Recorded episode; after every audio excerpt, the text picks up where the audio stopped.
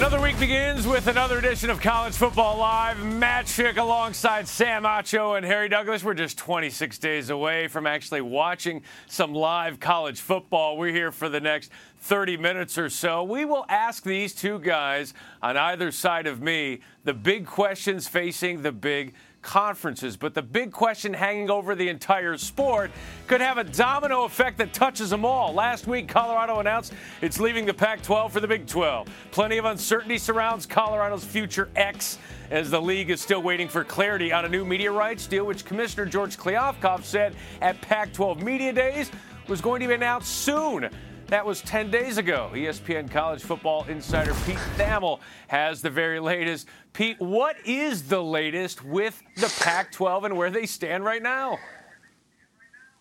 Matt, the Pac 12 is supposed to, and stop me if you've heard this before, present to their presidents tomorrow the actual numbers of the potential television deals that are on the table for the league. Uh, the league had set for a while July 31st as a deadline to get all of the potential deals together from its potential television partners. And there's obviously, with Colorado's departure, an increased urgency to, for the league presidents to find out what that money will be. Now, this has been going on for almost a year.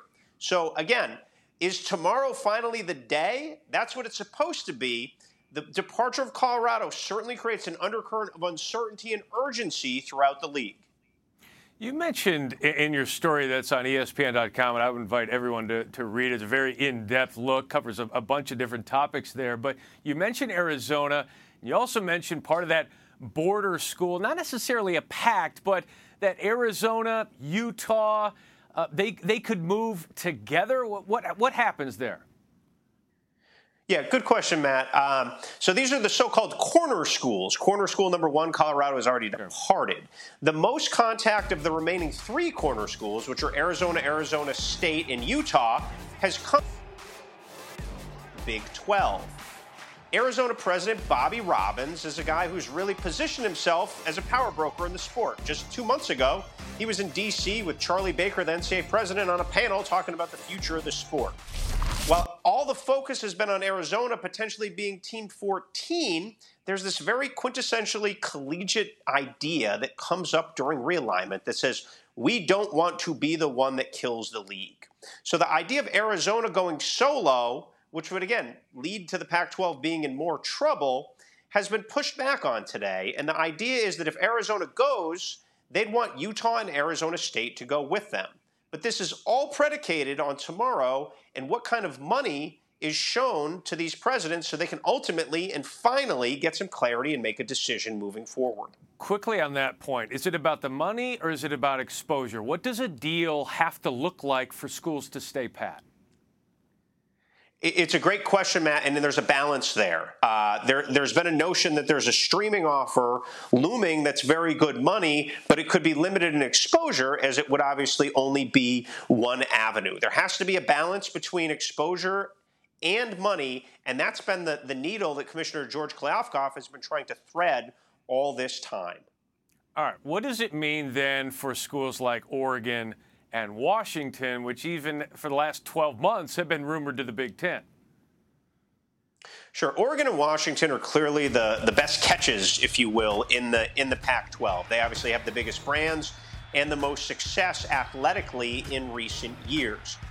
Going forward, if there is an exodus of those three schools and others, Oregon and Washington will not follow them to the Big 12. It's my understanding that they would either try to go rogue out west as independents, but the reality is now or later they want to go to the Big Ten. There were conversations a couple months ago when Kevin Warren was the commissioner after USC and UCLA went.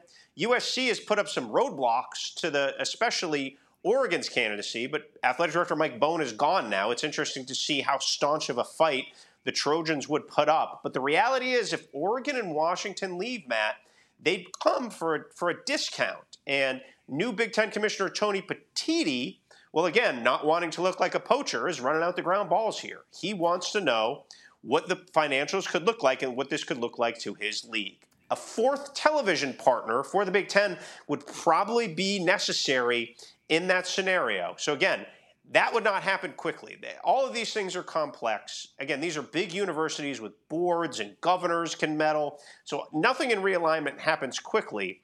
But tomorrow is definitively a pivot point for the future of the Pac 12 and where it could go. We mentioned the domino effect here. We know the ACC's grant of rights doesn't expire until 2036. We're talking 12 years here. What are the chances that this that conference realignment could spring to the ACC? Well, there's an inevitability that looms over the ACC that the unhappiness of the seven schools who've been chatting amongst each other about their unhappiness will eventually wreak havoc. Will the league dissolve? Will they all exit? Will they go somewhere else? Well, nobody knows. One certainty is no league is going to invite a school that's contracted to another league. That's tortious interference. And no league wants to bring someone in with looming legal problems. So the unhappiness has been there in the ACC, and it's been there for well over a year. Florida State has led the charge on that. Clemson is right behind them. Uh, Miami has been uh, has been involved to to some significant extent. Um, if someone is going to leave and then attempt to join another league in 2024, they need to give the ACC written notice by August 15th. I think it's unlikely that that will happen, and sources do tell me that, but it's realignment, Matt. Nothing's impossible. uh, Pete, you've been all over this stuff, and we'll continue to follow it. There will be games to be played uh, as well. Thank you, Pete. Appreciate you. Check them Thank out God. on ESPN.com. Yes, we are looking forward to games regardless of realignment. There will be football. Let's look at some storylines. The SEC looking to continue its run of dominance, having won the last four national titles, second longest streak by any conference in the poll era. Georgia looking to become the first team to three-peat as national champs in the AP poll era. The last team to go for a three-peat was Alabama in 2013 when they lost out on a CFP shot with that dreaded kick six. The SEC continues to be a gauntlet with half the conference ranked in the top 20 in ESPN's analytics FPI. Alabama, Georgia, and LSU all find themselves in the top five entering this season. All right, guys, we can go internal or external here. Sam, we'll start with you. What is standing in the way between Georgia and a three-peat? The biggest thing standing in the way between Georgia and a three-peat, it's not necessarily complacency, but it's complacency tied with teams like Missouri, teams that nearly beat Georgia last year, that almost smelt blood, that tasted it a little bit. And now all of a sudden they're getting better. They're saying we can now be on top. I get it. Georgia had a lot of dominant performances, but there was a few games where they got sloppy with turnovers. They got sloppy with tackling. And now other teams are saying we're going to get better too. We almost took down the top dog. Now it's going to be our year to take down Georgia. Yeah, I think for me, it's going to be external, and I'm going to go with Ohio State, a team that the University of Georgia actually played in the semifinals game last year and almost actually won that game. If it wasn't for a few plays here and there, we would have been talking about Ohio State going to the national championship game and not the University of Georgia. When I look at Ohio State and you look how their team, uh, how it's actually constructed, they're too deep at the running back position. All three of their wide receivers are coming back. Solid offensive line. You look at how many players is coming back for them defensively, and I understand the quarterback position is very important and very imperative when it comes to success at the college level. But I think Cal McCord would be able to handle everything that's coming his way. Yeah, you mentioned Ohio State. You took us right there. We're going conference to conference here with these major storylines. And while Georgia tries to win three straight national championship, Michigan goes for its third straight Big Ten championship. It's one of the storylines in the Big Ten as they're projected to run through Ohio State and two-time defending champ Michigan once again. They're the favorites according to ESPN Analytics.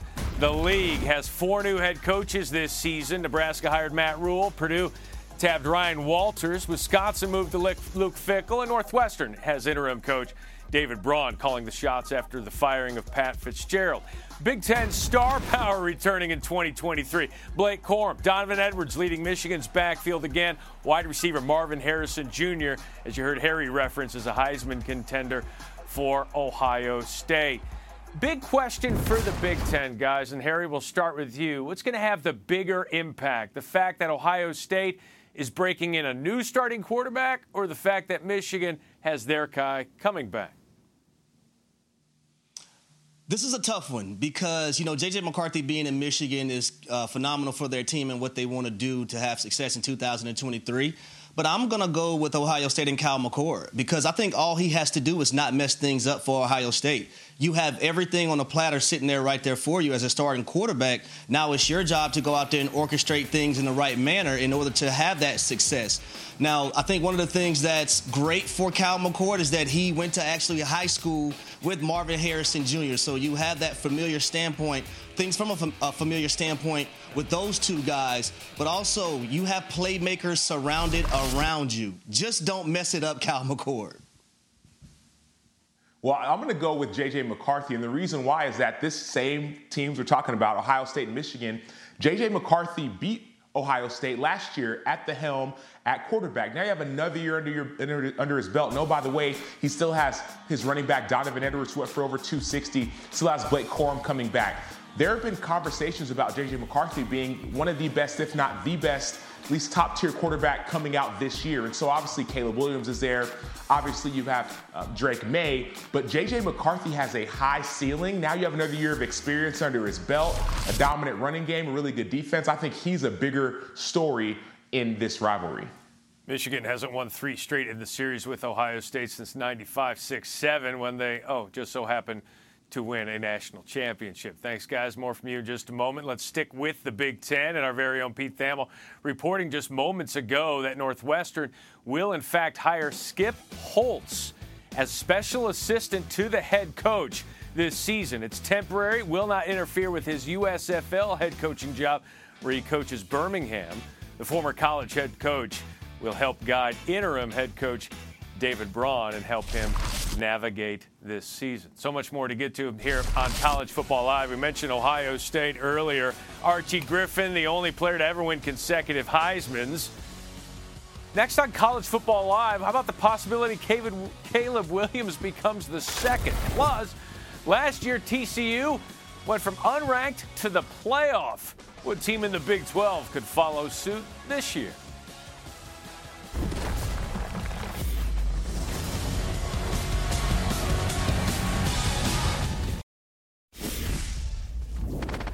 College football live rolls on ACC storylines. No coastal chaos this year.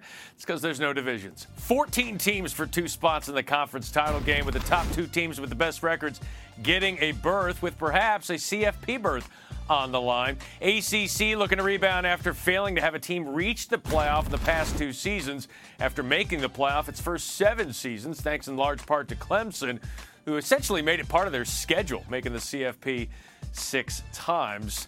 Trying to get back there yet again. Matt Schick, Harry Douglas, and Sam Acho. For the better part of the last eight years, guys, it was Clemson and everybody else in the ACC. Sam, start with you. Let's give you Clemson, Florida State, and let's throw in Miami. What's the order and how big's the gap?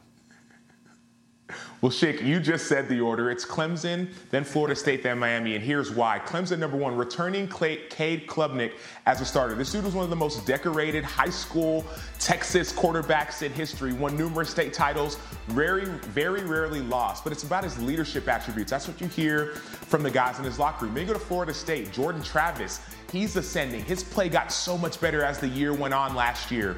And then Miami, the reason I have them last is that under Cristobal, it took them a while last year. To, I don't really think they even found their rhythm, and so that's why they're last in that group. So I think Clemson and Florida State are the first two. Miami's still way far behind. Yeah, for me, I would say in the ACC, I actually have Florida State number one this season. When you look at Jordan Travis and what he's able to bring to the table, and I do agree with you, uh, Sam. He made tremendous strides last year as a starting quarterback for this team. But I look at a guy at the wide receiver position and Johnny Wilson. They go out to the transfer portal and get Keon Coleman from Michigan State, Jaheim Bell from South Carolina, who I think is going to be a star in this offense. And I think Mike Norvell really has something going here. You look at the defensive side and two people, Patrick Payton and Jared Verse. Jared Verse is going to be a top 10 pick in 2024 NFL draft. But between those two guys, they had 14 sacks last year, and I just think they're going to do better in 2023. When I look at Clemson, I think it all depends on the quarterback position. Clay uh, Klubnik, he doesn't have DJ Uiagalelei, you know, looking down his back or he looking up his back. He actually is a starting guy this year. Will Shipley, they're going to have to lean a ton on him this season. But when you look at their defense, the defensive line. I need Justin Mascoll. I need Tyler Davis, Xavier Thomas. I need those guys to go and pressure the quarterback like we are accustomed to seeing a Clemson defense from the days that they were winning national championships. And when you look at Miami, Mario Cristobal, a guy who's from that area, a guy who played at the U, won two national championships. So he's not going to let people just walk around there talking about the U and misusing it any kind of ways. But his baby is the offensive line. Offensive line and defensive line play have to be good, and also their quarterback, um, Tyler Van Dyke, he has to remain healthy. Well said, Harry. Florida State hasn't won a conference title in nine years. It's been 20 years since Miami has done it. That was when they were back in the Big East. They've had one double digit win season since. Let's go from the ACC to the Big 12 and some of the burning questions with this league. For at least one year, they're going to be the Big 14. Uh, the league welcomes BYU, Cincinnati, Houston, UCF this year, Colorado in 2024 before bidding farewell to Oklahoma and Texas. According to ESPN Analytics, the two outgoing teams favored to win the conference title. The Longhorns lead the way, followed by the Sooners. It's been 14 years since Texas won the league when Sam Acho was patrolling the defense. How about this? Over the last two seasons, the Big 12 is the only conference to produce multiple AP top five teams that started the year unranked. Last season, TCU finished number two, and two years ago, Baylor finished number five. So, Harry, start with you. Who is that dark horse off the radar team that could surprise everybody this year out of the Big 12? I'm going to go with the Kansas Jay- Jayhawks. I like what Lance Leipold did last year with that team, but it's all predicated from the quarterback position. Jalon Daniels. You look at this team last year, they started 5 0. We did college game day from Kansas when they played TCU, and he actually got hurt in that game. And from that moment on, the Kansas Jayhawks went downhill. So I think if he's uh, able to be healthy, they have their running back coming back, two of their key receivers. I think this Kansas Jayhawk uh, team can make some noise in the Big 12. Oh, I'm going to go with the team that beat both of the favorites this year. I'm going to go with Texas Tech. Why? We talked about it.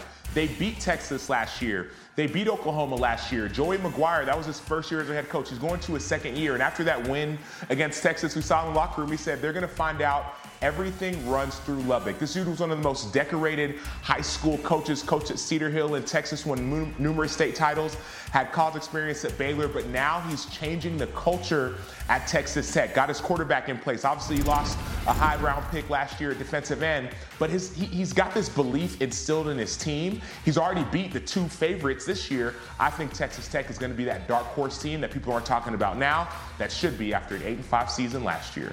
I like it, Sam. I was talking on the radio about a week ago with someone who covers Texas Tech and has for a long time. He said this this program hasn't been this well positioned in the last decade. So everyone's pretty fired up about what they have there in West Texas. From uh, West Texas to out west, let's go to the Pac 12. The big storyline involving this league outside of the realignment has to do with Caleb Williams. He joined Carson Palmer, Matt Leinart is the only Trojan quarterbacks to win the Heisman Trophy. Unanimous AP All American, first USC player to win the Maxwell since Marcus Allen, and the program's first Walter Camp Award winner since Reggie Bush.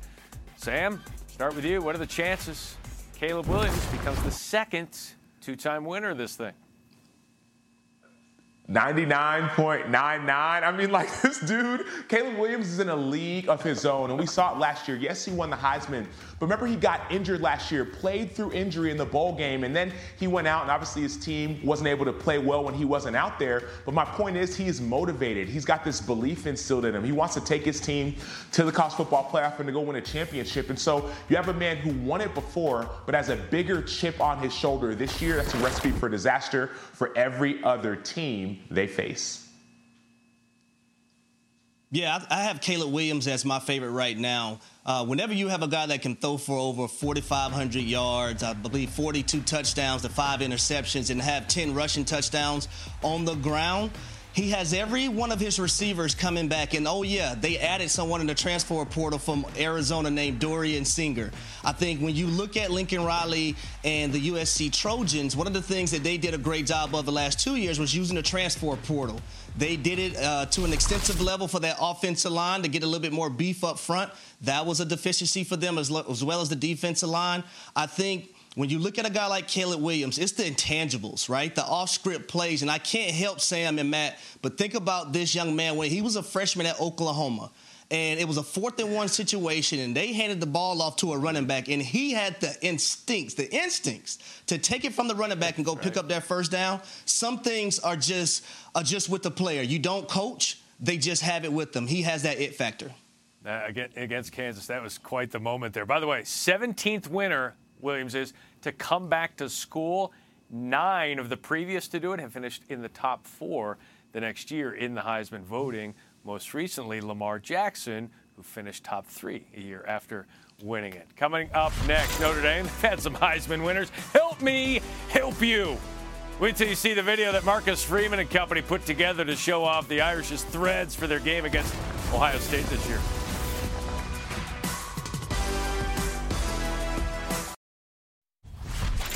You got to check it out on Notre Dame's Twitter account. Audric Estime, Sam Hartman, Coach Freeman doing a Jerry Maguire spoof. Show me the green jerseys to unveil their green jerseys that they're going to wear week five against Ohio State. Those look pretty good. Rhetorical question, Sam. Did you know the human head weighs eight pounds? And what do you think of the threads? Hey, I didn't know about the human head, and I think some people's heads are probably larger than others, but I love the threads. I will say that. I love the threads. Harry. Yeah, I'll, I'll, say for me, I'm a more traditional guy. I like the green jerseys with the gold pants and gold helmet, the Joe Montana days. But it actually doesn't look bad. I'm interested to see what it's going to look like on the field against Ohio State when they play them this year. Hey, you're Ohio State. You don't want to see the back of Estime's jersey running free uh, for Notre Dame. That's going to be a great game, one of those great non-conference games coming up this season. Yeah, all the realignment news. There is football to be played 26 days away. We'll see you Tuesday, 4:30 Eastern, ESPN2.